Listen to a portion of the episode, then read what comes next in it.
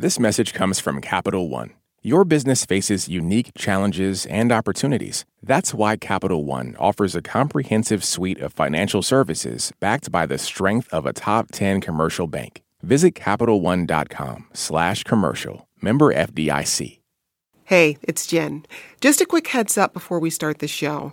The news is rapidly developing and things may have changed by the time you hear this episode. For the very latest news, tune into your public radio station and follow updates at npr.org.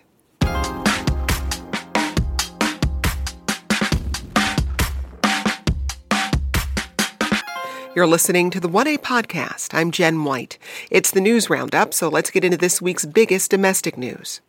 Chaos and confusion around abortion medication continues to dominate the headlines. Late last night, Florida's governor signed legislation that bans most abortions after six weeks. That move will weigh on his likely 2024 presidential bid. We also catch up on news from Kentucky and Tennessee and why NPR is parting ways with Twitter. Joining us this week, Ali Vitali. Ali is NBC's Capitol Hill correspondent and author of Electable Why America Hasn't Put a Woman in the White House Yet. Welcome, Ali. Hey, thanks for letting me be here. also with us, Benji Sarlin. He's Washington Bureau Chief for Semafor. Welcome back, Benji. Thanks for having me. And Wendy Benjaminson, Deputy Managing Editor at Bloomberg News. Wendy, welcome back.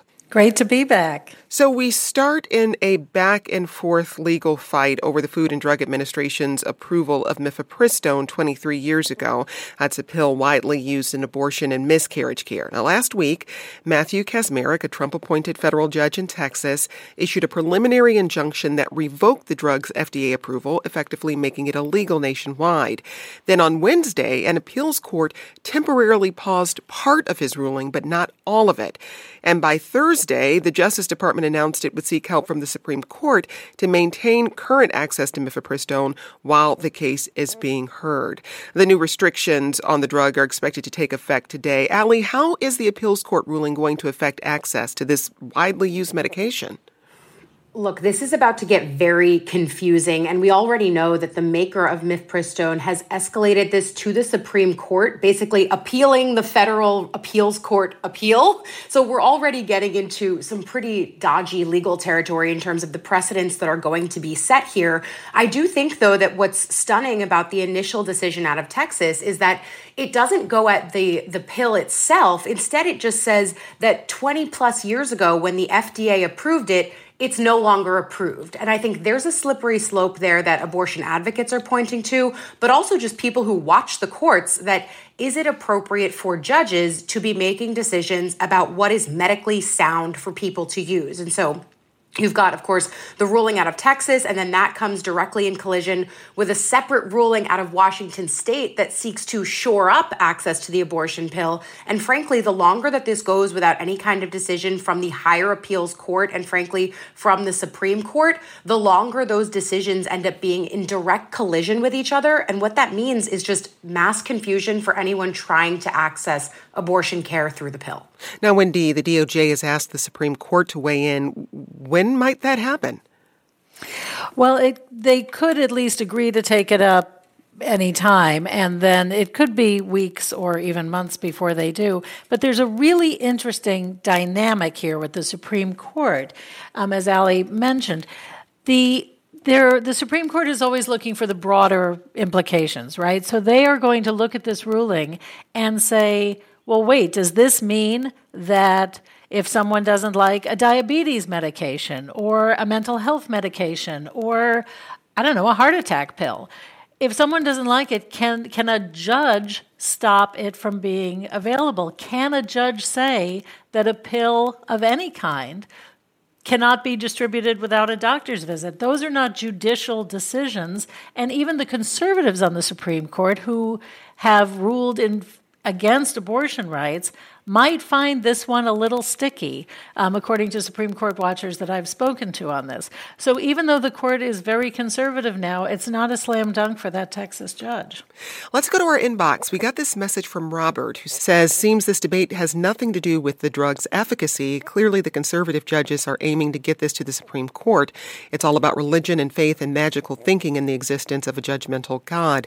And to your point, Wendy, Sandy in Pennsylvania emails, once judges are allowed to overrule agencies and disciplines where they have no expertise, where does it end? What if a judge targets a drug which is manufactured using a process they don't like? Is that fair game? And we also heard from Doug in Oregon who says, I practiced administrative law for over 30 years. If the Supreme Court lets the Texas case or the Fifth Circuit appeal stand, the implications go far beyond the FDA. For example, if the standing or regulatory portions of these rulings stand, plaintiffs could challenge environmental regulations and virtually any regulation on extremely dubious ground. I mean, Benji, talk about some of the broader implications here.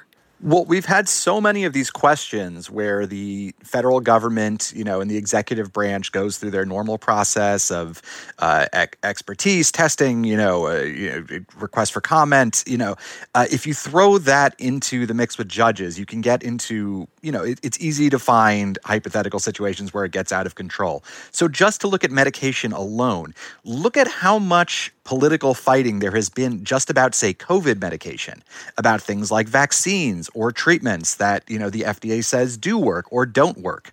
Um, imagine judges getting involved with that because you know some citizens group gr- brought a lawsuit saying this or that is unsafe or that you know this treatment that doctors say doesn't work and studies show doesn't work actually should be you know approved and recommended. You can see this spinning out of control. And this could obviously apply to you know other uh, regulatory bodies that you know have the same approach. But even with just the FDA specifically, it's so easy to imagine other types of medication falling under similar lawsuits.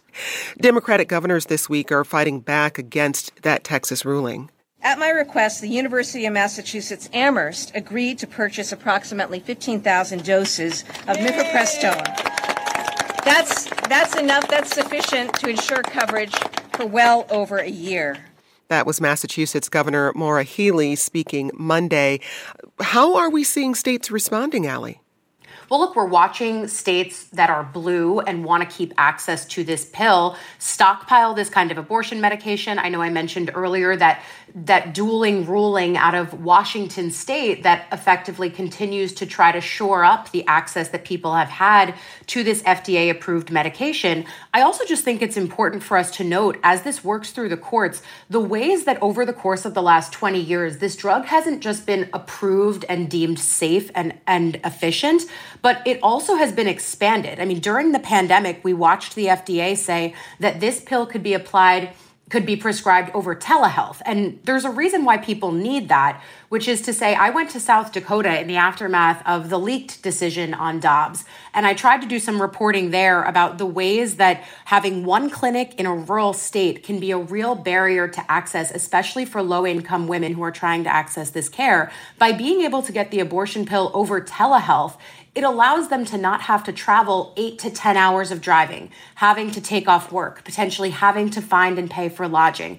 It really does break down barriers to access. It's why many abortion advocates thought that the abortion pill would be one of the next and earliest battlefronts. Clearly, we're seeing that play out right now. But as we're watching this battle over whether or not you can use the pill, there's also the piece of it that the pill was made to make access easier, especially for women trying to terminate pregnancies early on in the early initial weeks of pregnancy.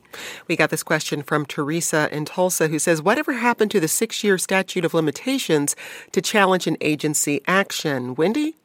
That's a very, very good question. And it's one that um, Big Pharma is also, of the pharmaceutical industry is also um, very, very concerned about. There were 400 investment firms and pharmaceutical companies that have signed a statement in opposition to the ban, which, of course, at first blush sounds like um, well, they're going to lose money. The company, and so that's why they are doing this. The company that makes mifepristone is actually a very small company with, I think, you know, a few hundred employees. It is not GlaxoSmithKline or, you know, one of the pharma giants that um, politicians love to demonize. Um, so they are obviously worried about just that implication. Well, and Benji, this might be a good time to just explain a little bit more about that appeals court decision because it upheld part of Texas's ruling, but not all of it. That's right. So there's actually competing decisions right now, but the initial appeals court one upheld uh, some of it, but it also um, you know, it basically said that the FDA has to uh, abandon changes it's made since 2016, including uh, allowing the um, drug to be recommended to be used further along in pregnancy, 10 weeks versus seven, including, um, you know, how it, eh, whether it can be sent in by mail. So there's definitely, um, you know, still a lot of issues to work out here, you know, even after they partially stayed some of the opinion. But on the other hand, you also have a federal judge in Washington state you know, who has who has literally said, you know, these 17 states that I have jurisdiction over, you should ignore that ruling, which is one reason the Supreme Court's going to have to weigh in. So we're dealing with, you know, multiple competing decisions here right now that that are kind of contradictory. Late last night, Florida passed a ban on abortions after six weeks. It currently allows them up to 15 weeks. That made Florida a destination for abortion care in the South, where most states have passed tight restrictions since last June. Ali, when would this new ban take effect? Look, we watched Ron DeSantis immediately fly back from a book tour slash likely campaign stop last night to sign this as soon as he possibly could. Clearly, this is the goal here for him. This has been on his legislative agenda for a while, and Republicans there are making good on it now. We're covering some of the week's biggest news. We'll be back with more in just a moment.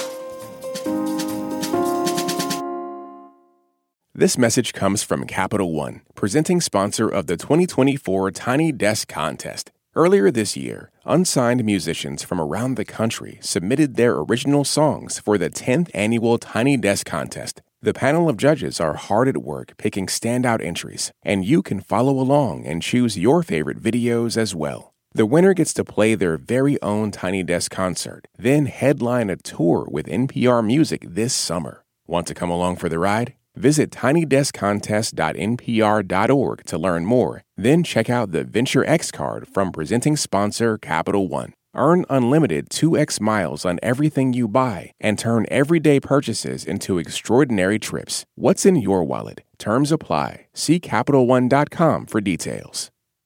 This message comes from NPR sponsor Progressive Insurance, where drivers who switch could save hundreds on car insurance. Get your quote at progressive.com today. Progressive Casualty Insurance Company and Affiliates. This message comes from NPR sponsor Teladoc Health. There are lots of reasons for wanting to be healthy family, work, living a fuller life. Teladoc Health understands. Whether you have diabetes, high blood pressure, or just need to manage your weight, Teladoc Health can help. Visit teladochealth.com slash what's your why for more information. That's T E L A D O C health slash what's your why. In this country, some truths aren't self evident.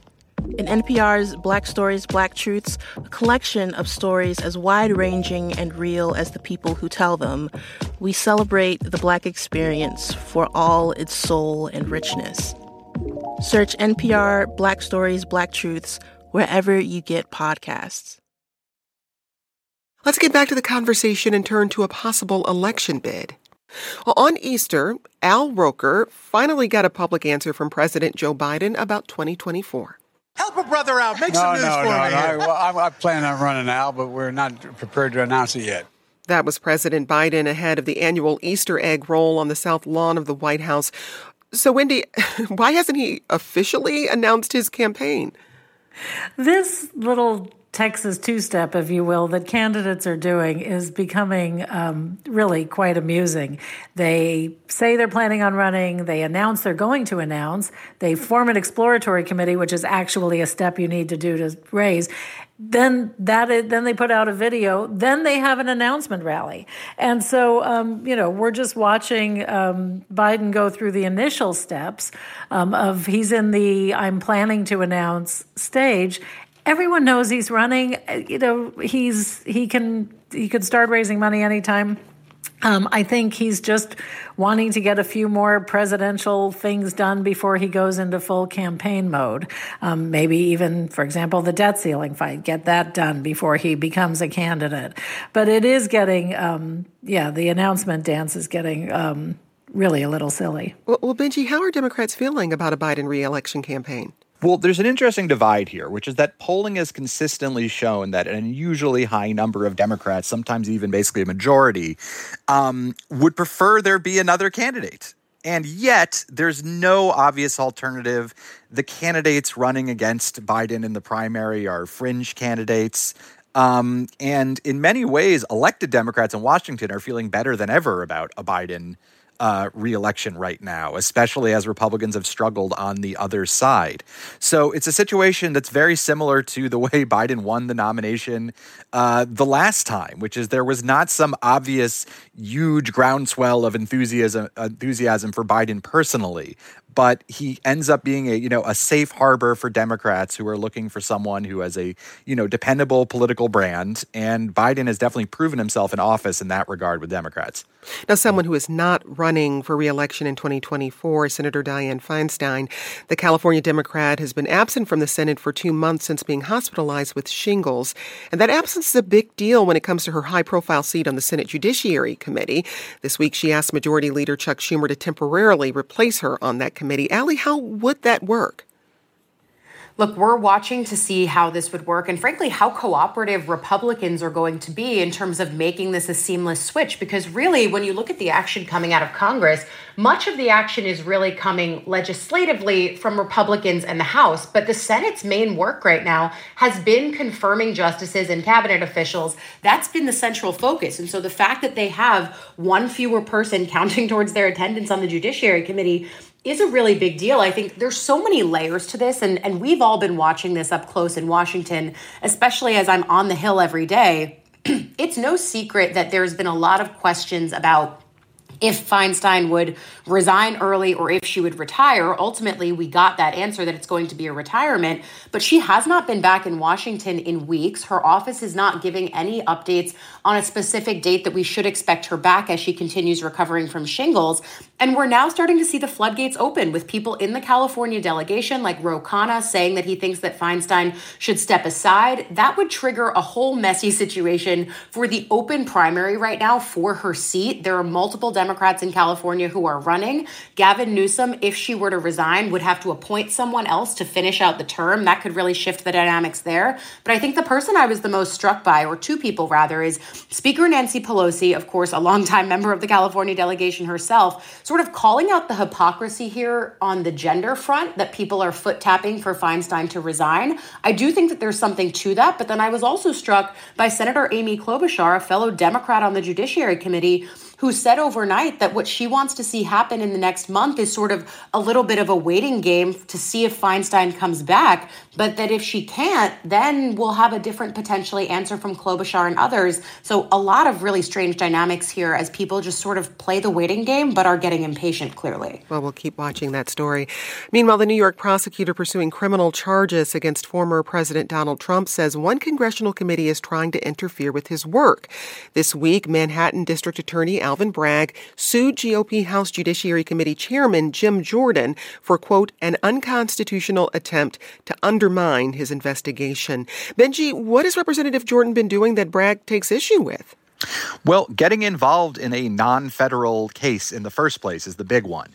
So, this has been a big question from the beginning about Jordan's oversight of Bragg, which is that, you know, Congress, uh, the Judiciary Committee, generally they're concerned with the federal judiciary and federal investigators and, you know, the FBI. Um, Bragg is entirely, you know, a state level case run out of the Manhattan DA's office. So, Jordan has been trying to get around this by saying they want to look into whether any federal funds have somehow been involved in the investigation and use that as the route in. But Bragg has been responding that this is just a, you know, interference into an ongoing investigation that is just not under the committee's purview and that they're just trying to get involved, you know, for the sake of, you know, basically undermining their work in protecting Donald Trump personally for political reasons.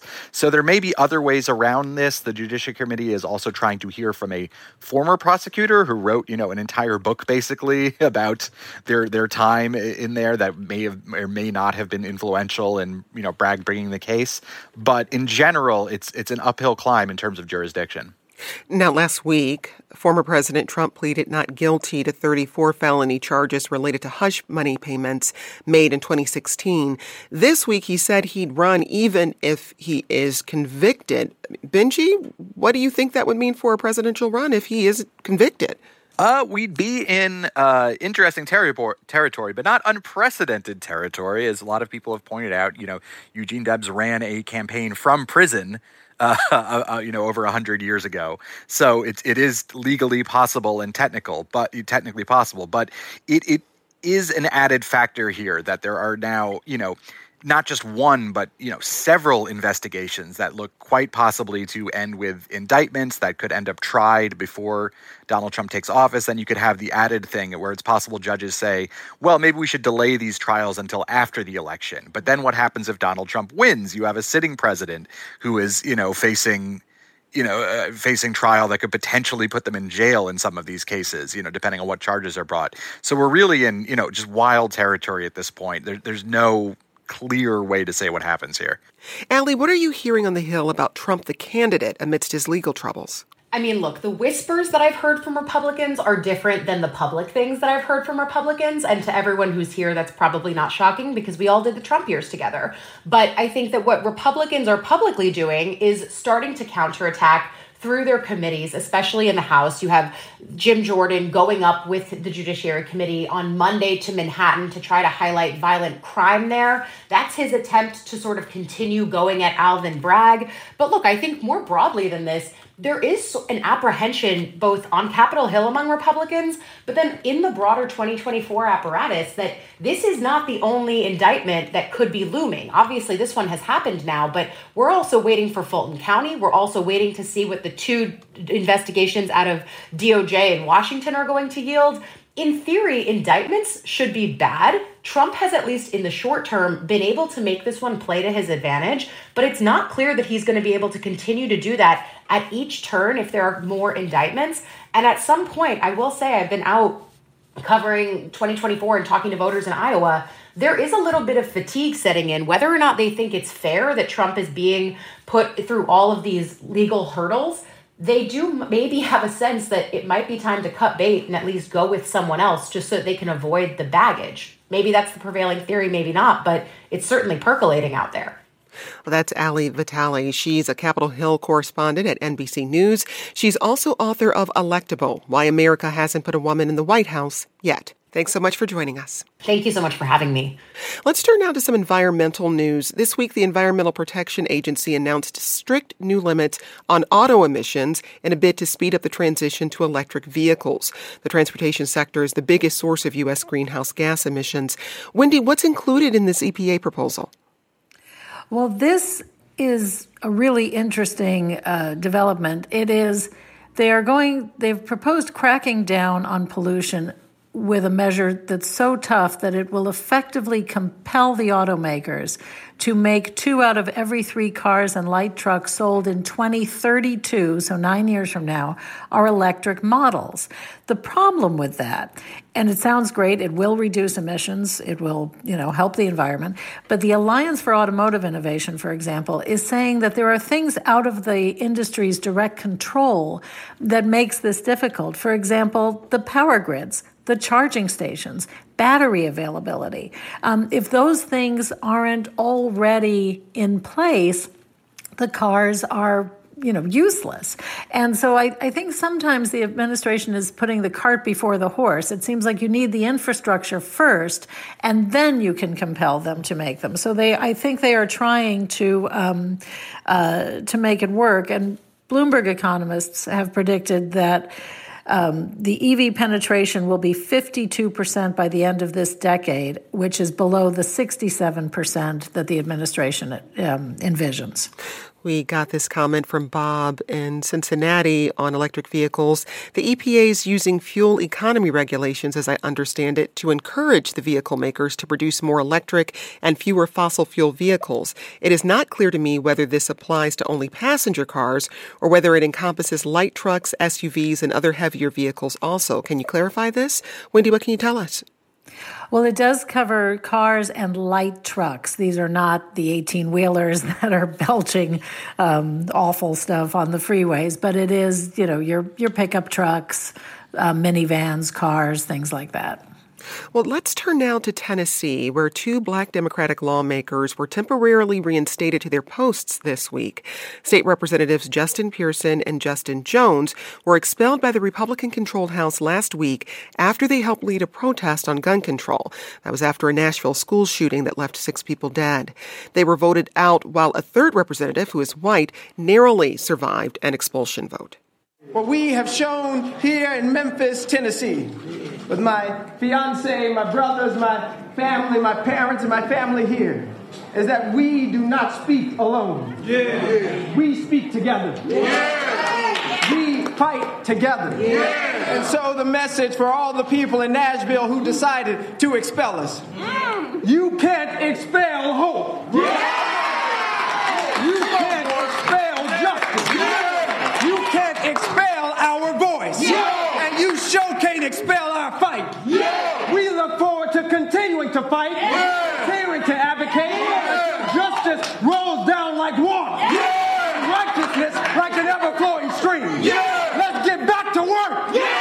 That was Tennessee Representative Justin Pearson. The reinstatement is temporary only until Tennessee holds a special election for their seats. Benji, what's been the national reaction to these expulsions? It's been massive. Um, Vice President Kamala Harris uh, flew to Tennessee and met with the uh, expelled lawmakers, uh, you know, in a show of support. It is something the White House has been leaning into. National Democrats in general have decried their expulsion, and um, you know, the fact that we're talking about it now, you know, it's there's just been an incredible level of national media attention to the two um, representatives who were expelled. So one issue here in general, and this was something that some Republicans were warning about, uh, you know, before the Tennessee representatives move forward with this vote, is that by turning these two members into martyrs, who again are already coming back, by the way, you know, essentially symbolic reasons, you give them a gigantic platform to spread their message, and you also put the spotlight on Republicans who now are also suddenly being, you know, having to explain why every single member who's ever been accused of any kind of impropriety ever was not expelled. And so there's been suddenly a lot more attention on the Tennessee legislature and Tennessee state government, which is one of the more chaotic and dysfunctional ones in the country. So it's really been just, you know, quite the explosion of national attention right now. Mm-hmm. So what happens next for these two lawmakers? Well, they're coming back. So the issue here is after they were expelled, the authority to reinstatement reinstate uh, them was with the county councils. So within Nashville, within Memphis, those county councils already have voted to send them back. So, you know, it was a big dramatic you know thing a lot of talk about an attack on democracy but you know the same democratic system is also sending them right back so the functional you know change in terms of their influence is not going to be much well, I want to touch on another local story that made national headlines this week, this time in Texas. Republican Governor Greg Abbott is pushing to pardon U.S. Army Sergeant Daniel Perry. Perry was convicted of murder for killing Garrett Foster at a protest for racial justice in 2020. Wendy, Perry hasn't been sentenced yet. Foster and Perry were both legally carrying firearms the day of the shooting. What happened? Well, this is another example where Republicans in, in this year, uh, like the judge in Texas on the abortion pill, are stepping into areas where it's not their lane. Um, yes, the governor has every right to pardon a convicted murderer, but the fact that Abbott has, uh, Greg Abbott, the governor of Texas, has weighed into this case at this point is incredibly unusual. I've never heard of any such thing.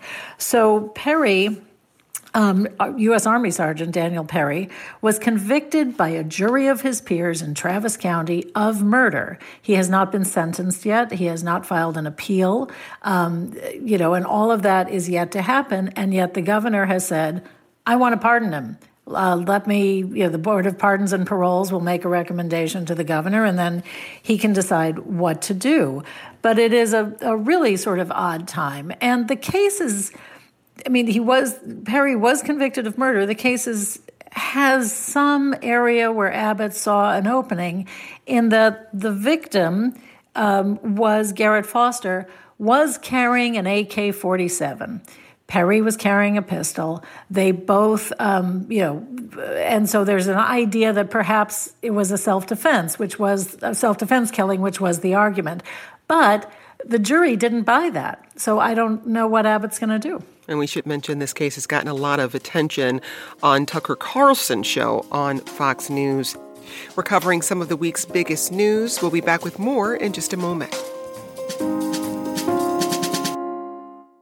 This message comes from NPR sponsor Vuori. Jump into a new perspective on performance apparel. Vuori makes products that stand the test of time and hope to inspire others to live vibrant, healthy lives, empowering your best life in clothing that can be worn for just about any activity from running to yoga. Visit Vuori.com slash NPR to receive 20% off your first purchase and enjoy free shipping on any U.S. orders over $75. Discover the versatility of Vuori clothing.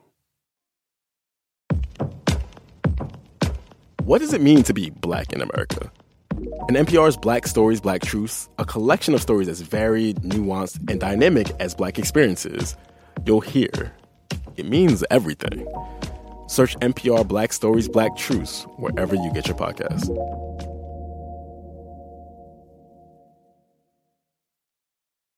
Let's get back into the conversation and turn now to Louisville, Kentucky. On Monday, a bank employee killed five of his coworkers with an AR 15 rifle. He injured nine others before being killed by officers. It's the 15th mass shooting this year, according to an Associated Press and USA Today database. Now, Benji, since that shooting, police released body camera footage along with audio of a 911 call from the shooter's mother. Walk us through what happened on Monday. Well, it was a shooter who you know attacked this this bank, um, killing five people, and the body cam footage shows you know the officers um, confronting the shooter. Um, you know, one of them who drives up to the scene and was shot in the head and is now in critical critical condition, and then you see you know uh, one of the other officers um, you know taking out the shooter, and the authorities have credited their actions with you know preventing a even worse attack. But it also speaks to how difficult it is preventing these shootings. You know, after the school shooting in Nashville, there was a lot of conversation, as there often is. Well, schools need to be better armed. Well, I mean, it's hard to find anywhere better armed than a bank. In fact, in some of these previous conversations, politicians have even said we need to make schools more like banks. And yet, you still have a situation where someone can kill five people, shoot a cop before authorities can intervene, where it seems they did everything right and you know quickly stop this attack, um, and still just have you know this, this terrible tragedy. Now, this is the second mass shooting in as many weeks that killed a family friend of a governor. The best friend of Tennessee Governor Bill Lee's wife was killed at the Covenant School shooting in Nashville, and Kentucky Governor Andy Beshear says his longtime friend was killed at that bank in Louisville. The two are on opposite sides of the aisle. Lee is a Republican, Beshear is a Democrat.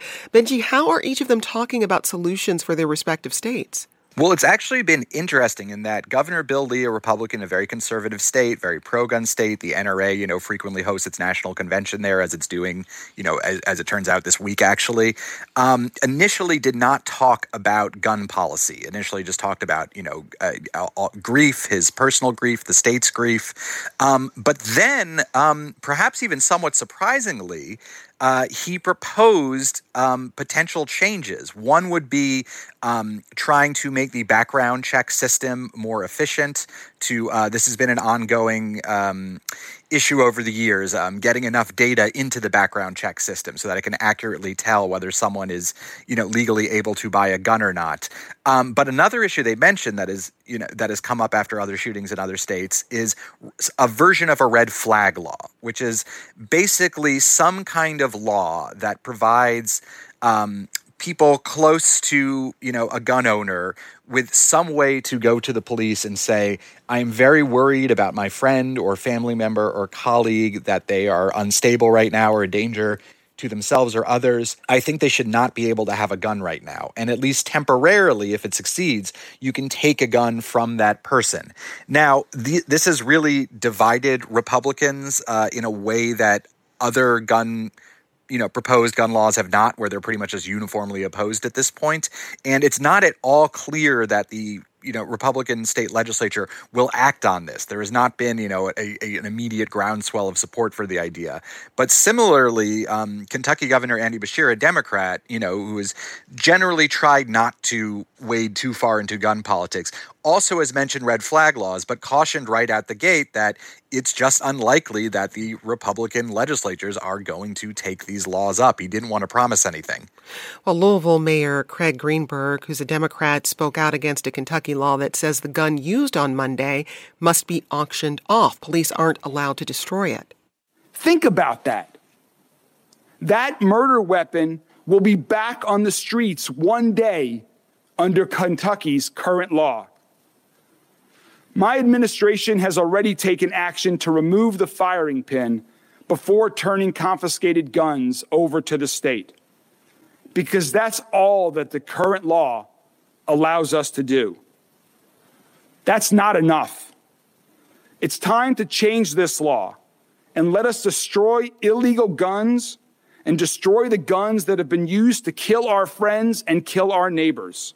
I mean, Benji, as he alludes to, there's something particularly ghoulish about the idea that this weapon is required to be auctioned off. How are Kentuckians responding to that?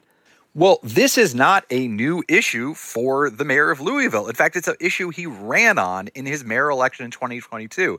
And the reason he ran on it is that a gunman showed up at his campaign office and grazed him and opened fire. Fortunately, people were not killed in that in that shooting. So this is something where I mean we're talking about just the level of personal connection that you know politicians have to these shootings now. This is someone who was shot at during their campaign and you know made the same point then, which is that it is absurd that the gun used to shoot me a mayoral candidate has to be auctioned off legally that someone else will be holding this thing you know it's so it, just goes to show the you know that we are all very used to gun violence at this point. Whatever policy discussions we've been we are having now are things we're having every week, every month. It's just hard to find a city or state that does not have examples of these kinds of, you know, random mass shootings, you know, not, without even getting into, you know, the the kind of day-to-day gun violence as they say, you know, between criminals or domestic violence, it's just touched everybody at this point. Randy in Springfield, Virginia says, "I just listened to the discussion about the Tennessee representatives. My concern is this, why must there be a special election?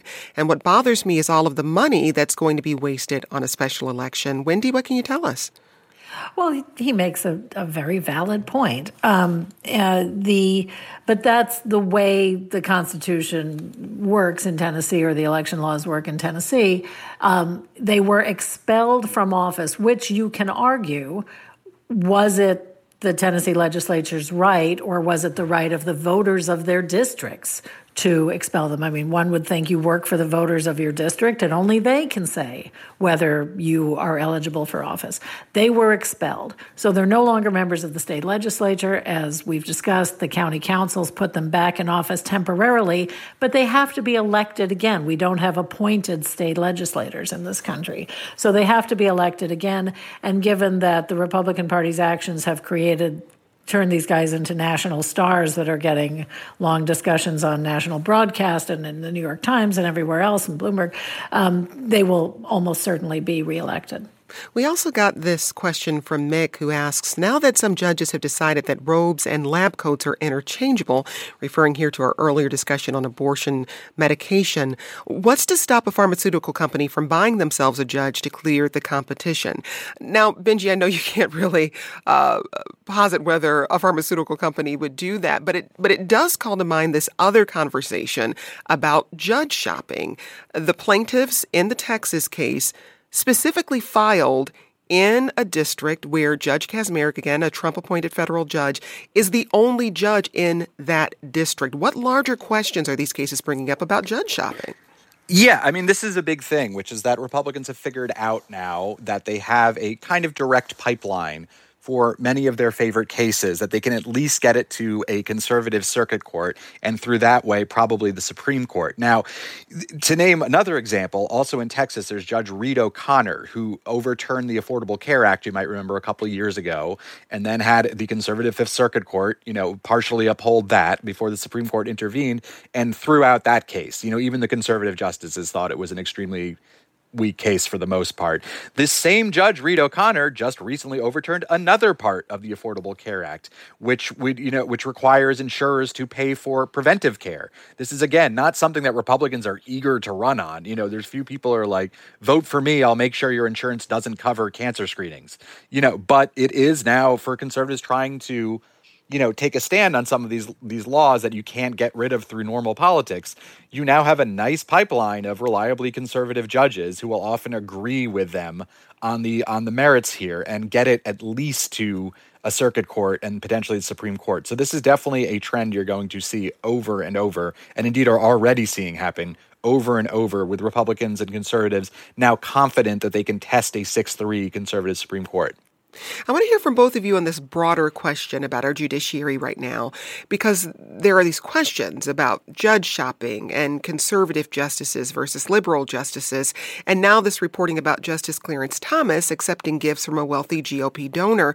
What's the larger context about this that we need to talk about and about people's trust in the system? Wendy, I'll come to you first. Sure. Um, it is sadly another institution that is now um, doubted in Americans' minds, and that's this has been happening a great deal over the last decade, and it is disturbing. Um, there, part of it is the um, Part of it is the appointment system. Part of it is a lack of judicial ethics that no one felt was necessary until now for the Supreme Court. Up to Circuit Court of Appeals judges, there is a code of judicial conduct. But the Constitution didn't provide for a code of judicial conduct for the Supreme Court because back in the 18th century, and I'm sure there were plenty of corrupt Supreme Court judges between then and now, but they were considered literally unimpeachable. And the idea that, you know, they would have ethics, you don't need to police them. And now we see that um, Clarence Thomas may have skirted some of the few rules that are there about disclosing his um, his friendship with uh, Harlan Crow, a billionaire, and the things that Harlan Crow bought him. Uh, and in the Dianne Feinstein story we were talking about earlier, her position on the Judiciary Committee, the the notion that we should replace her, or Democrats should replace her until she gets back, um, is being stymied by Republicans who are saying, "Oh, this is the perfect opportunity to stop the Biden administration from appointing so many liberal judges." So it's all the law is getting all wrapped up in politics, and that's unfortunate. Benji Potts.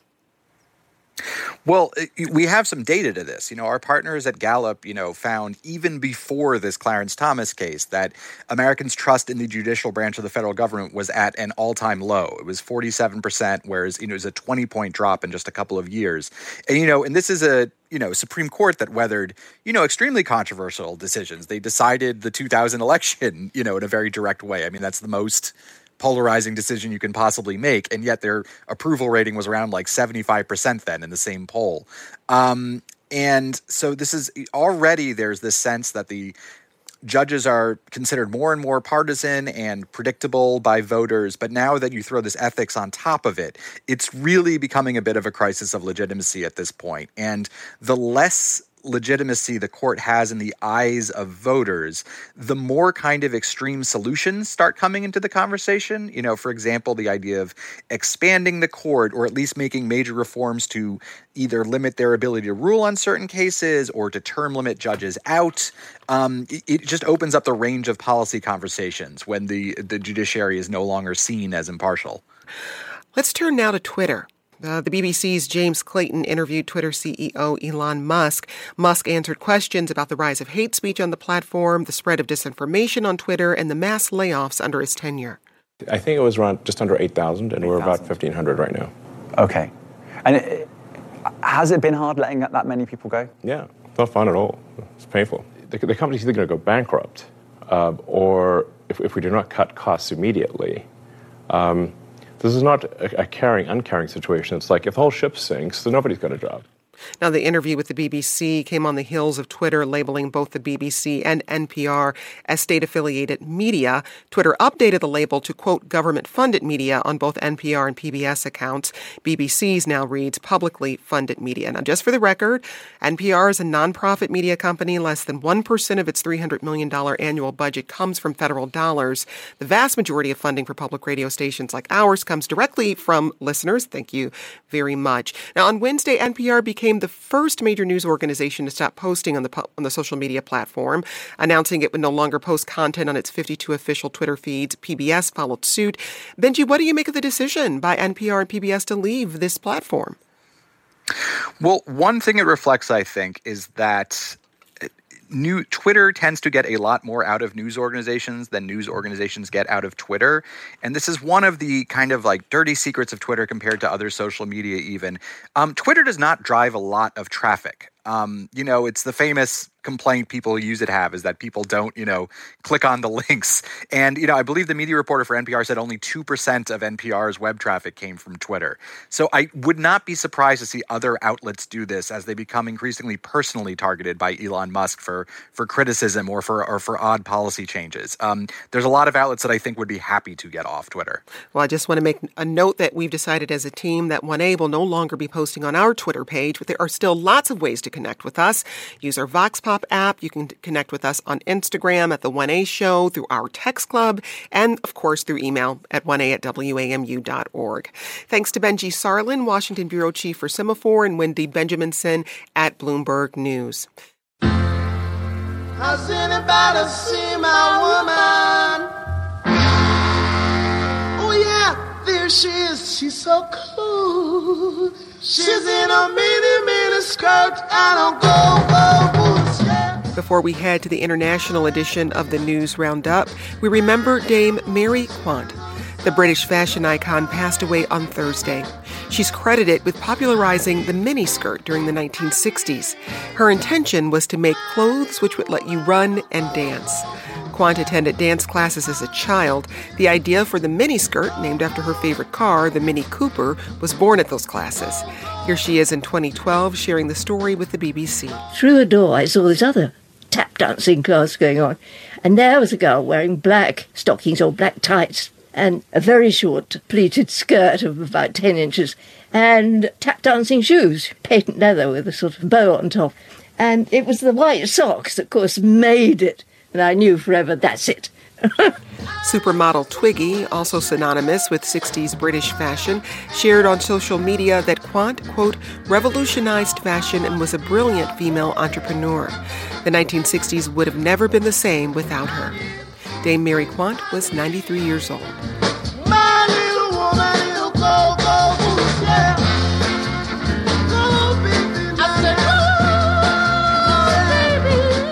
Got a lot to cover during the global edition of the News Roundup. Stay with us. Oh,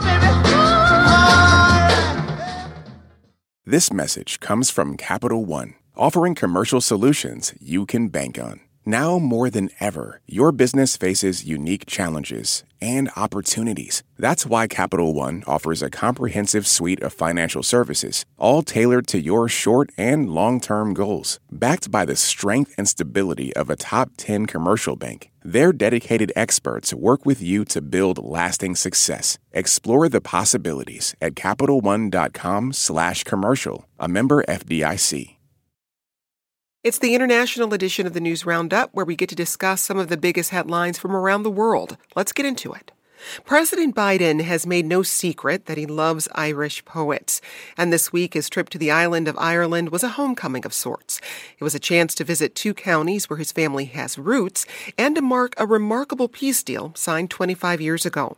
Back home, his administration was scrambling to respond to a leak of state secrets. That hunt appeared to end yesterday south of Boston with the arrest of a suspect. Joining us for the International News Roundup is Saleha Mohsin. She's a senior Washington correspondent at Bloomberg News. Also with us is Nancy Youssef. She's the national security correspondent at the Wall Street Journal. And with me in studio is James Kitfield.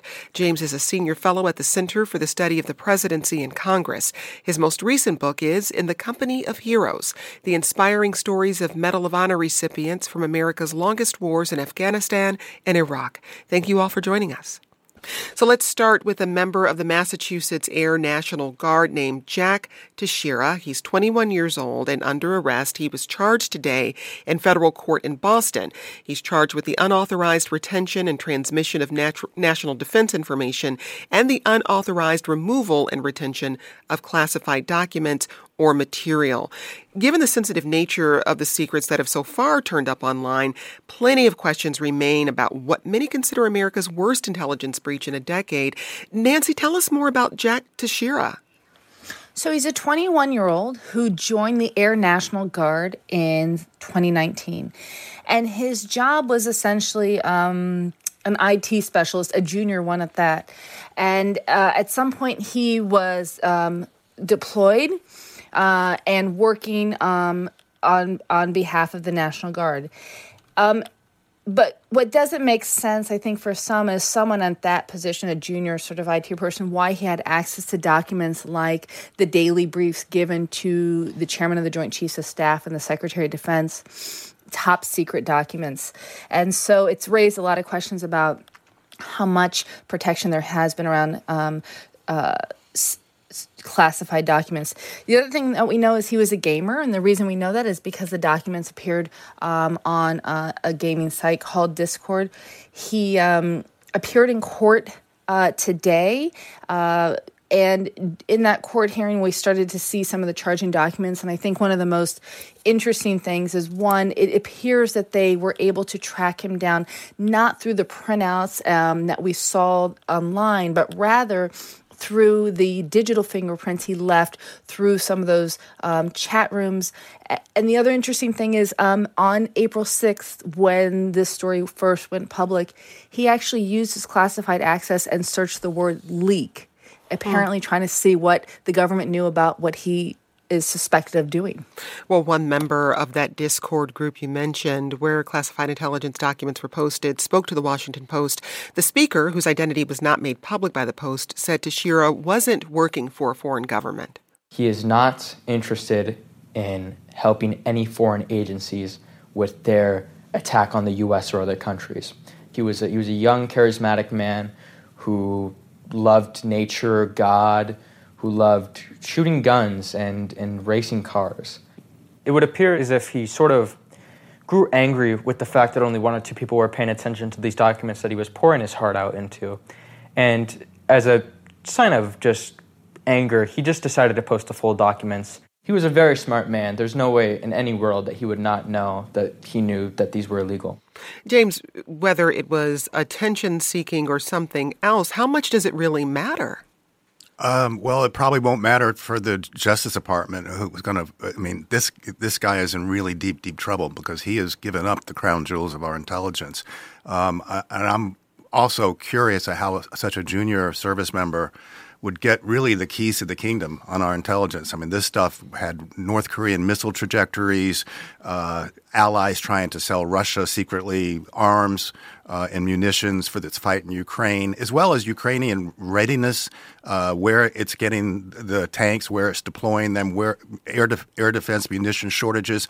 I mean, this comes at the worst possible time. Ukraine is poised to launch a spring offensive that could decide this war. If it fails, there'll be huge pressure on President Zelensky in Ukraine to reach some sort of negotiated settlement because the Western supporters are, are going to get tired and don't want to support a, a frozen conflict. Uh, and if it's successful, um, then they could actually win this war. So to have all this really finite tactical intelligence released right before that is just the, worst possible time and the worst. Um, I mean, this is the worst intelligence breach since Chelsea Manning. And if you recall, she also was a, a very junior service member deployed to Iraq who gave WikiLeaks 750,000 intelligence documents. So this is a disaster, and uh, there's just no really way to, to, to get around that. Leah, what have you heard so far about how Teixeira got access to these documents or, or why he had access? You know, was really interesting, and this is something that Nancy brought up, is that there this what the answer to this question is actually very embarrassing for the United States. Uh, it raises the question of how the Biden administration is going to explain this because he was a 21 year old airman. His job was required only required a high school diploma, a driver's license, and less than 18 months uh, job training. So he was a low level Defense Department employee who had access to very sensitive information. So, for the rest of the American public and really the world, it raises the question of how does he have someone like him have access to so much sensitive information? Nancy, what could the punishment be in this case? Well, there's a couple. I mean, he faces um, several years in prison, obviously, but also he could potentially, if there's a conviction, face um, uh, Uniform Code of Military Justice charges. Now, under the U.S. system, there's there's no such um, thing like double jeopardy allowed, so he would face different charges. So he he could go through two court processes related to this case. Um, I wanted to sort of answer also, you know I was thinking about how we think about someone in this position having access, and the only comparison I could think of, assuming that, that he was actually doing the job that, that his job title said he was, was sort of your the IT person at your office who technically could access all of your documents, but the expectation is that that person doesn't because it's on a need to know basis in terms of what you access. And so, as we think about how someone could have that kind of access, one one one explanation might be that. And so, while that's okay and um, most people's line of work, the question going forward is should somebody at that level have access to these kinds of documents?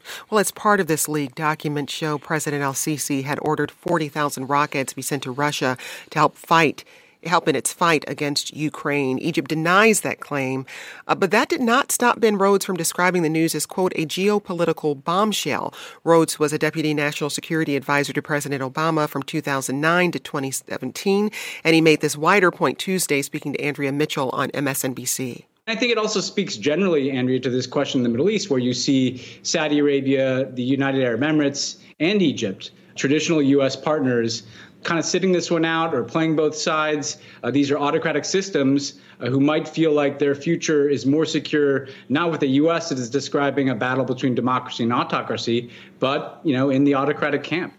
Now, despite that denial by Egypt, that does raise the question, James. Why would Al Sisi help arm Russia? Well, you know, Egypt's relationship with Russia goes way back to the Cold War, where uh, the Soviet Union supplied most of Egypt's weapons. Uh, ever since, uh, for decades, we have we have since the rapprochement between Egypt and Israel, we have made them the number two recipient of U.S. foreign aid over a billion dollars a year. So they kind of jumped into our camp, and that's where we assumed they were. But but you know, let's be clear. After the Arab Spring, there was a military coup that he led. Uh, so he is an autocrat. He's a military coup leader and autocrat, and he may find himself more comfortable. There is a perception in the Middle East that the United States is pulling back, uh, f- focusing on the peer competition with China and on Russia and Ukraine. Uh, so there, you know, you saw that with Saudi reaching out and reaching an agreement to reestablish relationships with Iran. That's something almost no one thought they would see. So there is this this this flux in the Middle East where they think that uh, there's a vacuum created by the U.S. pulling back.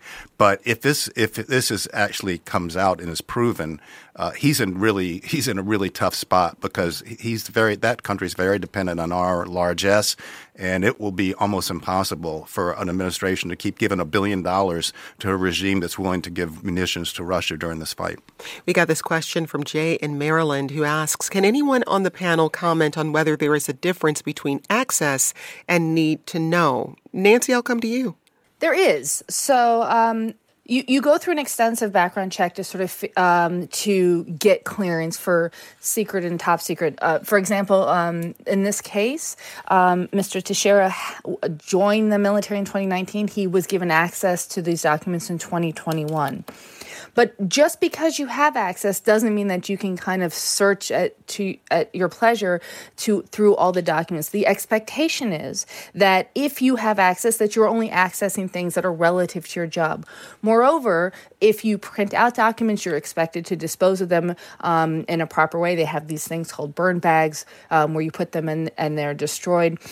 So there are two two things that are um, expected on someone who has that access that they handle the information responsibly and that they only access uh, information that is relevant to the work that they do. That doesn't mean that they're cut off then to only documents that are relevant because of course that is a fluid decision uh, who can get who needs what at what time Catherine asks Do your panelists believe that Obama's commuting of Chelsea Manning's sentence gave the wrong message about such crime? This generation seems to be the most attention seeking in history, and if there are minimal consequences to data leaks, why would anything change going forward? I'd love to hear from each of you on that question. James, I'll come to you first. You know, it's a tough question. You know, what she did was very serious. Um, she did it at, a very young age and had a tough time in jail while she was transitioning. Um, you know, it, I don't. I mean, I think it was. I think it was justified to actually commute her sentence, um, but it doesn't. That doesn't play down the damage that she did, which was severe, and releasing all that intelligence. Saleha, your thoughts?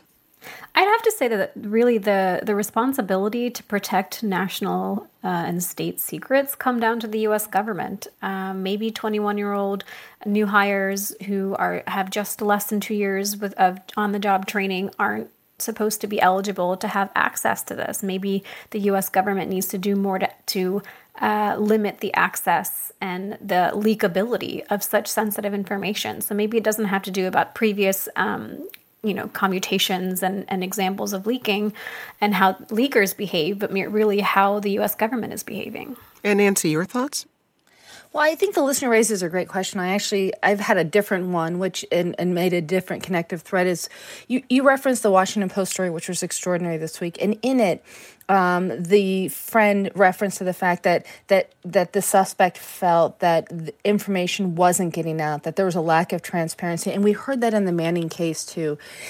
The connector thread that I see is people feeling that the um, lack of details, the the public's right to know wasn't being honored, and they've chosen to act this way. And so, um, as I'm thinking about these issues going forward, I'm curious how much that is a driving force and what kinds of changes that leads to within government, not only around how we handle classified documents, but also how we communicate um, how govern how government is acting and what it's and its decision making.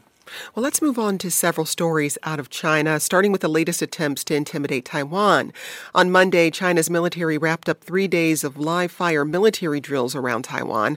Also, at least 71 Chinese aircraft crossed the unofficial boundary between Taiwan and the mainland. Now, Nancy, these drills are China trying to send a message. What is that message and why now? Well, I'll start with the latter one, which is um, the Taiwanese president had just, um, the U.S. doesn't call it visit, had transited, that's the word they use, um, through the United States, and during that time met with Speaker of the House, Kevin McCarthy. The Chinese had threatened that they would um, act um, in response to that, and they conducted this exercise. This exercise was not on the scope or scale that we saw last year after Nancy Pelosi visited Taipei, but what we saw was a real exercise of the Chinese Navy and Air Force, particularly the use of its aircraft carrier. There were 80 um, fighter missions, 40 helicopter flights, and we saw um, their attempt to do two things. But one, militarily, practice um, encirclement, practice the use of its Air Force and Navy, and also politically, a form of coercion by um, by maneuvering around um, Taiwan. They were signaling that they are readying um, to potentially fight for what they see as as their territory, and so the exercises themselves were a form of message messaging but also had a practical um, application too. Well, French President Emmanuel Macron spoke out about the Taiwan tension, warning against Europe being drawn into any clash between the U.S. and China over Taiwan. Macron said that getting involved in the crisis would be, quote, a trap for Europe. He made the comments to Politico aboard France's Air Force One on the way home from a trip to China last week. Macron continues to stand by his comments about Europe and its autonomy but reactions to his China visit are mostly negative. He's been accused of allying himself with China by leaders in Europe and beyond, including former President Donald Trump, who had less than kind things to say about the visit. Saleha, what's the bigger story here? You know, what President Macron is trying to do is talk about how European nations like France should come together and behave like the third major power in the global order. The first two, of course, are the US and China because of the sheer size of their economies. If the Europe if the European nations can come together, then they are a third superpower in this order. And what Macron is saying is that he wants Europe to stand up for its own geopolitical objectives. And with that in mind, he talked about his goal of long term, quote, strategic autonomy, end quote, for Europe, where they are not relying on other countries like the US or China or anyone else for military or economic goals. Now, this is all playing out against the background, uh, the backdrop of ongoing anti-government protests in France. James, what does this mean for Macron's presidency? Uh, he looks very isolated right now. He mean I I understand this dream of strategic autonomy that France has had going back to De Gaulle.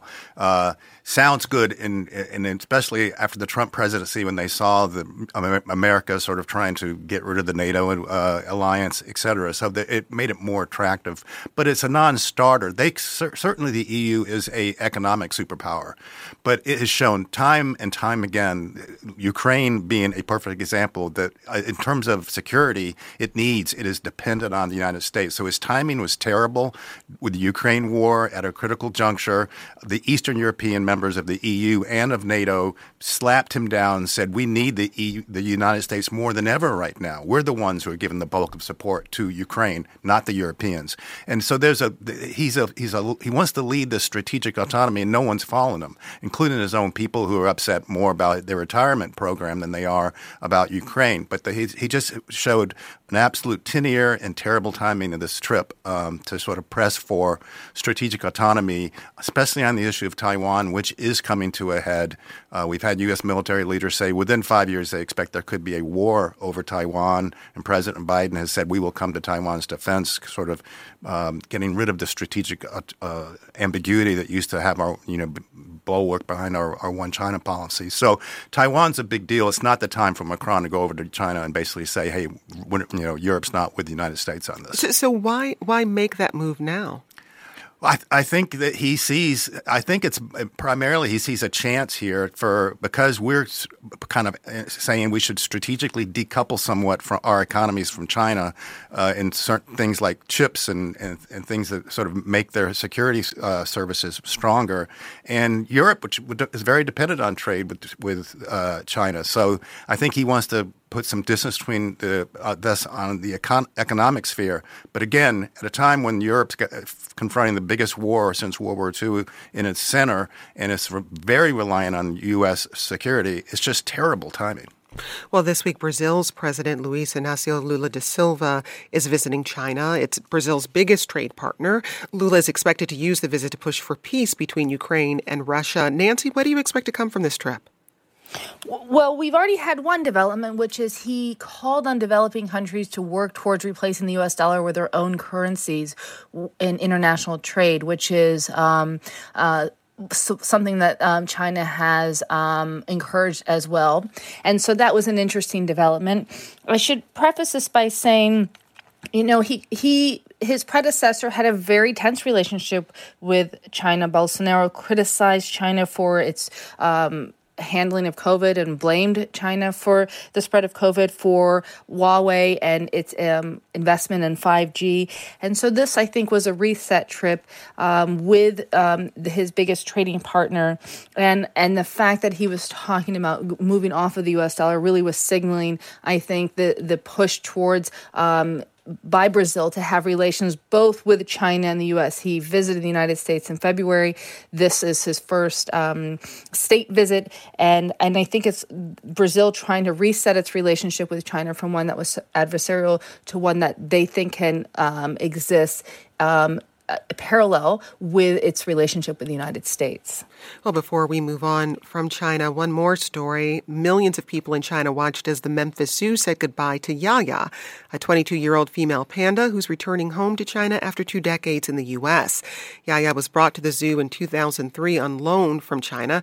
In the last few months, she's gone viral on Chinese social media with many concerned for her well being due to her chronic skin and fur condition. In response, the Memphis Zoo denied any mistreatment and told the Associated Press that she's one of the quote most spoiled animals on the planet. On Tuesday, President Biden spoke with the family of Wall Street Journal reporter Evan Gershkovich, who was arrested in Russia last month. Gershkovich was arrested on accusations of espionage. It's the first time a U.S. correspondent has been detained on spying accusations since the Cold War. The Wall Street Journal denies the allegations and is seeking his immediate release. Evan is 31. His family spoke to the Journal this week, and we want to bring you part of that interview.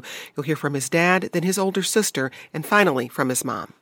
Did you ever talk to him about what could happen uh, as a journalist in Russia? Uh, no, uh, but I trusted him. I trusted his judgment. Of course, it makes things more difficult for me now because I, I feel feel that I've failed in some way as a father. How do you imagine he is right now? You've met my parents. They're incredibly strong, strong people, um, and I think he has their strength. Hopefully, he's writing. Um, I know he's reading. yeah, I and uh, um, I was hoping he could he could make friends. I, I I know that's probably a silly thing to say, but um, I I can see him making friends in there. It's what's one of the American qualities that we absorbed. Be optimistic. Believe in happy happy ending. That's uh, where we stand right now. But I am not stupid. I understand what's involved, but that's uh, what I choose to believe. That's Evan Gershkovich's parents and sisters speaking to the Wall Street Journal. Here's U.S. Secretary of State Antony Blinken. In my own mind, there's no doubt that he's being wrongfully detained. Nancy Evan is your colleague at the Wall Street Journal. What does the wrongfully detained de- designation mean for his release?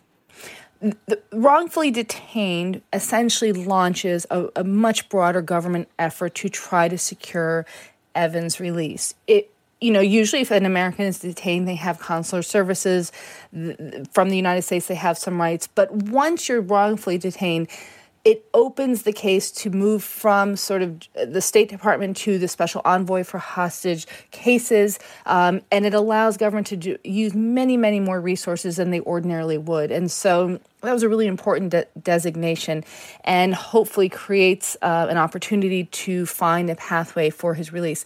That all said, uh, Evan still hasn't had consular, a consular visit, which is a right entitled to someone detained. And so, um, while the wrongfully detained status is an important development, there the fact that he hasn't had consular services really shows how many things still need to happen to to to try to um, get a sense of his welfare and ultimately to secure his release. Well, Nancy, what kind of criteria has to be met to be considered wrongfully detained?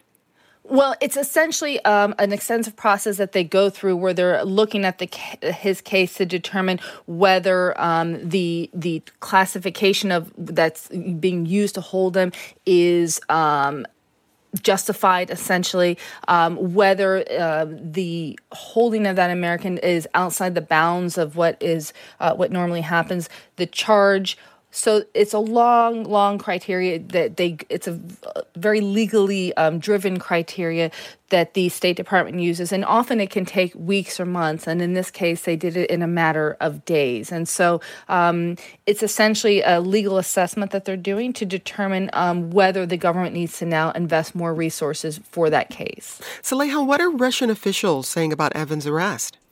Yeah, this has been really interesting. Uh, my own colleagues at Bloomberg News have reported that it was Russian President Vladimir Putin personally who approved the uh, arrest of uh, Evan on espionage charges. Uh, it's the first that he would have approved uh, since the uh, Cold War. You know, this move reflects the widening influence of Kremlin hardliners who are pushing for deeper and deeper confrontation with Washington. Um, but officially, Kremlin spokesperson uh, Dmitry Peskov said that it wasn't Putin's decision, but the total prerogative of special services. Um, but really, those agencies all report directly to President Putin.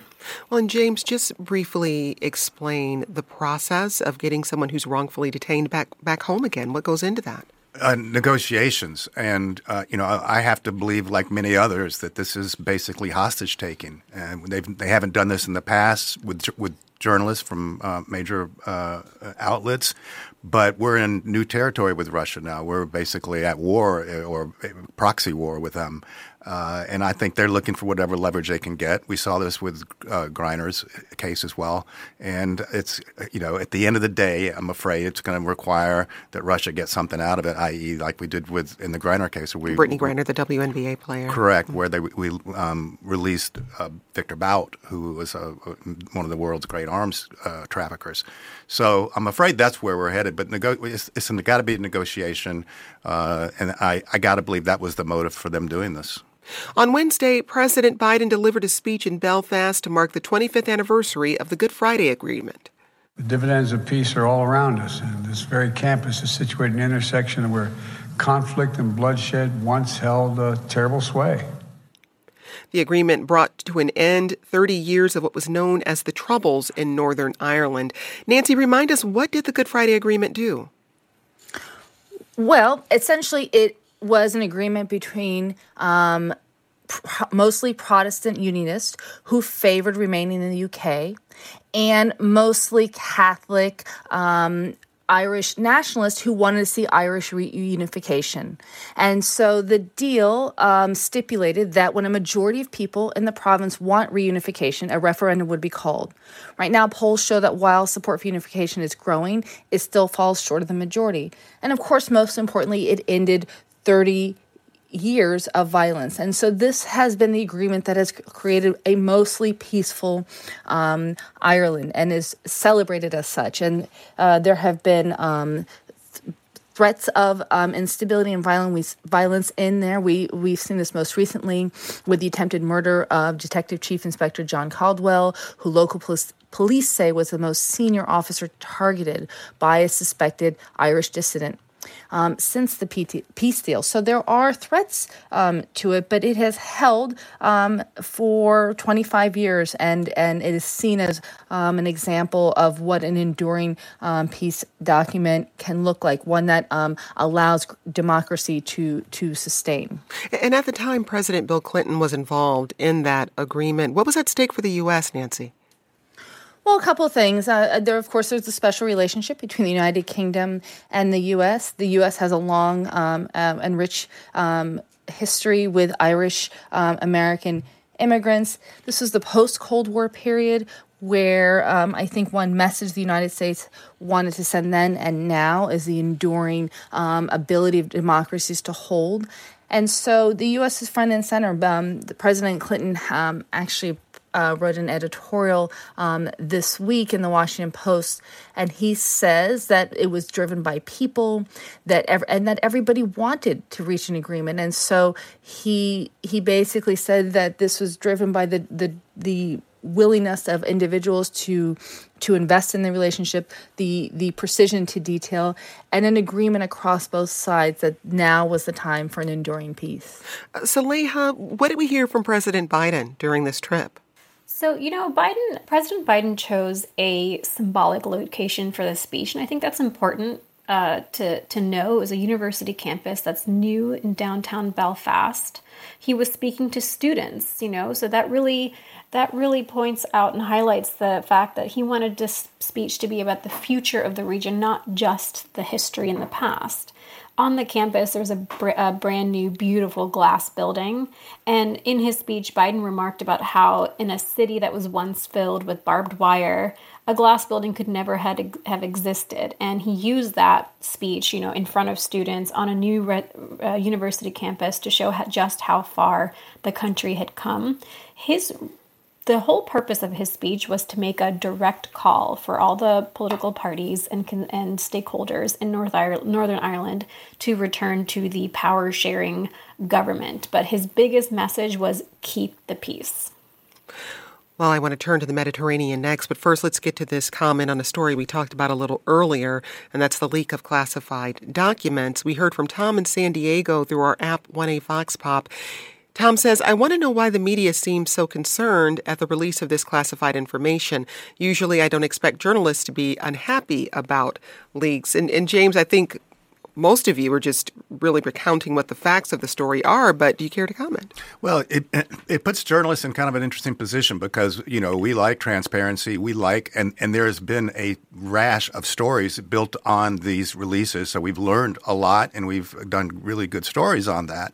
At the same time, I think most journalists who've covered national security also realize there are some things that probably shouldn't be in the public domain, i.e., uh, the readiness of certain Ukrainian units and how much munitions they have and how dire their munition situation is right before a spring offensive that's going to go that could decide the Ukraine war. So I, I haven't seen many journalists other uh, than maybe WikiLeaks who thinks that everything should be out there willy nilly. Uh, but once it is out there, the journalists are are basically bound and responsible for trying to understand what you're what we're learning that we, was hidden before.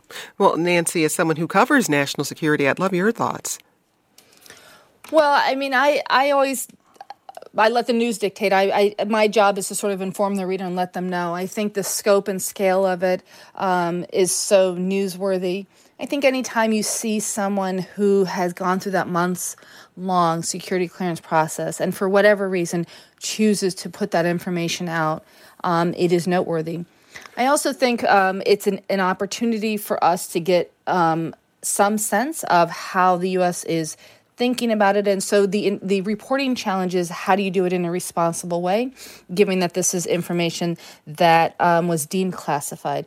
And i should note when something is deemed top secret one of the criteria is that the release of that information could put lives at stake. And so our responsibility is to give readers as much information as possible because what's happened is an important breach and one could argue that the public has a right to know that this is how sensitive information is being handled or mishandled and at the same time do it in a way that is responsible and so th- those are the driving factors that um, have sort of shaped my approach to reporting the story well, before we move on, we got this comment from CT Oaks who says To understand how a 21 year old enlisted man had access, you would have had to serve in the military. Officers often sign off on material, but that material and research is most often compiled by low ranking enlisted men and women. For several months, when I was enlisted in Vietnam, Every piece of information or data requested by the Paris peace talks was written up and transmitted by me. It's just how the military works. I had a top secret clearance, but I was just a lowly 19 year old enlisted man. We'll continue to follow that story as it develops. Let's turn now to the Mediterranean. 441 migrants have died in the Mediterranean Sea in the first three months of this year.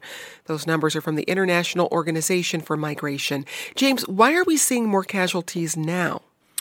Because more people are more pe- people are trying to come across that dangerous Mediterranean route into into Europe. I mean, w- we've seen this rolling crisis in Europe going back years, and unfortunately, there's just been you know I have always said immigration is the is the problem from hell. We're confronted it on our own southern border.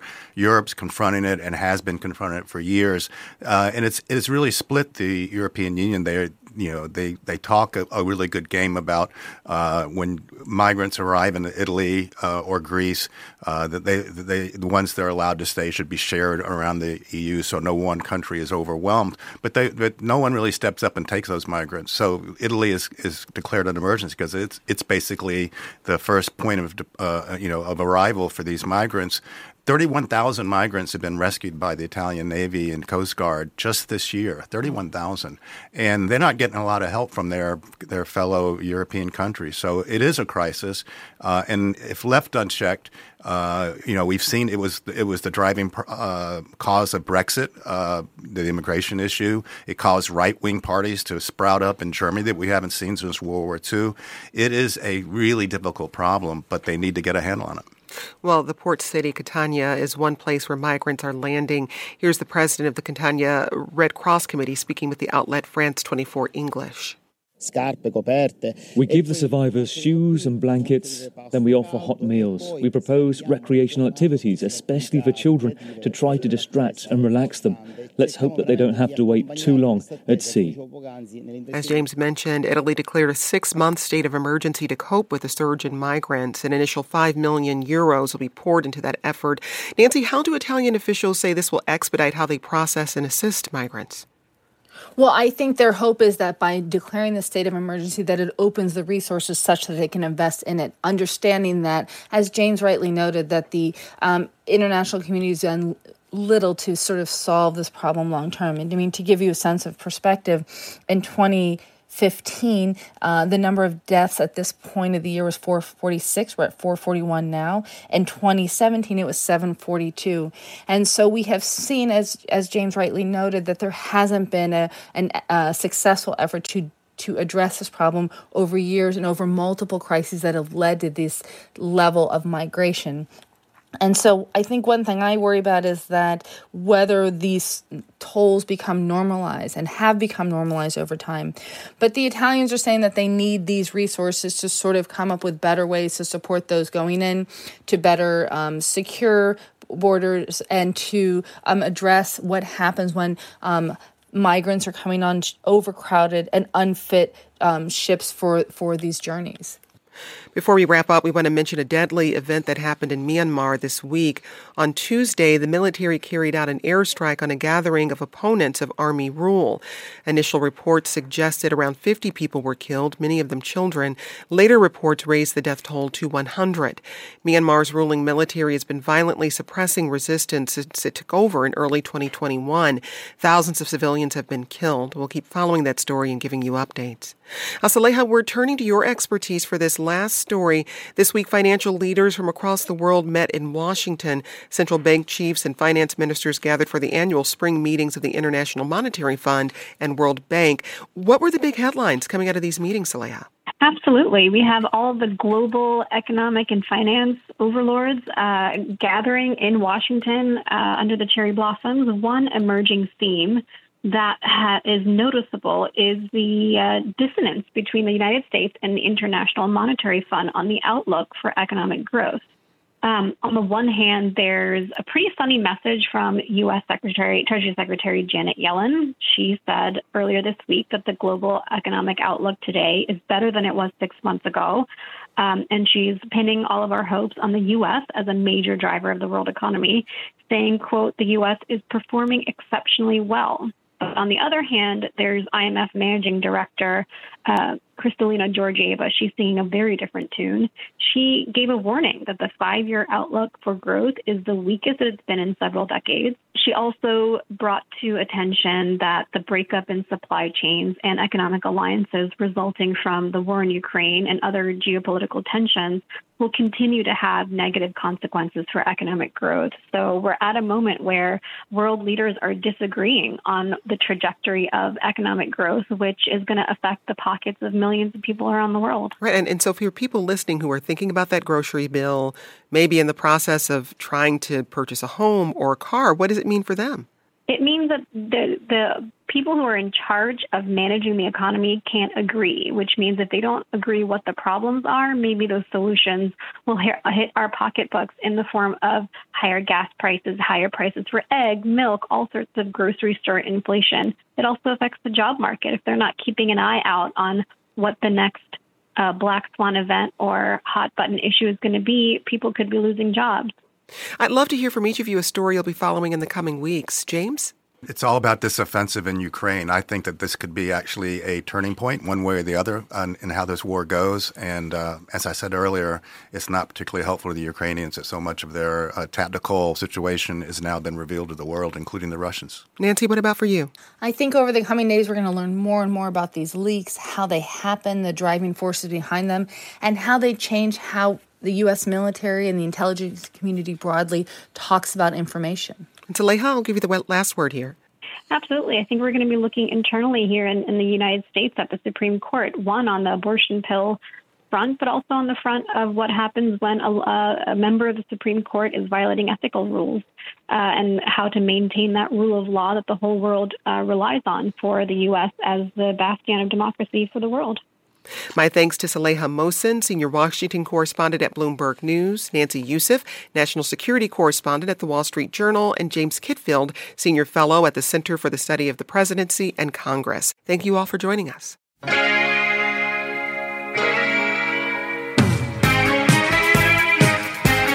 And now, a remembrance.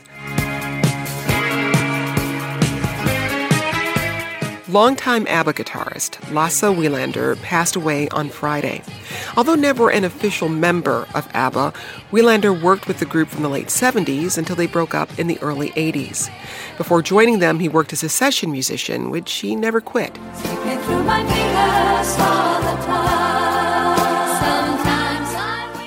ABBA paid their respects to Wellander via social media, posting on Instagram, quote, the importance of his creative input in the studio, as well as his rock solid guitar work on stage, was immense. Lasse Wellander was 70.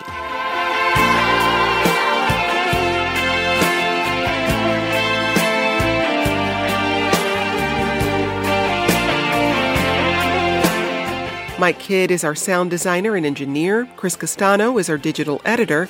Maya Garg is our senior supervising producer. Aileen Humphreys is the producer and editor of 1A On Demand with help from Matthew Simonson. And Barb Anguiano produces our podcast.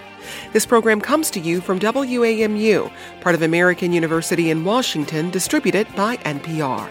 I'm Jen White. Thanks for joining us, and we'll talk more soon. This is 1A.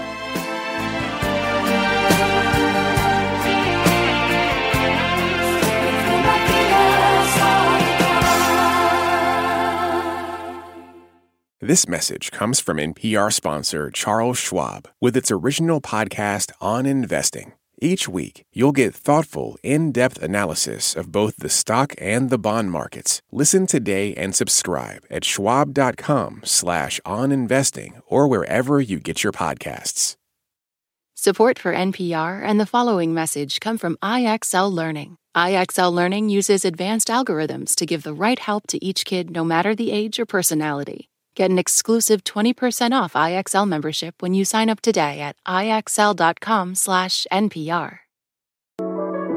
It's a high stakes election year, so it's not enough to just follow along. You need to understand what's happening so you are fully informed come November. Every weekday on the NPR Politics Podcast, our political reporters break down important stories and backstories from the campaign trail so you understand why it matters to you. Listen to the NPR Politics Podcast wherever you get your podcasts.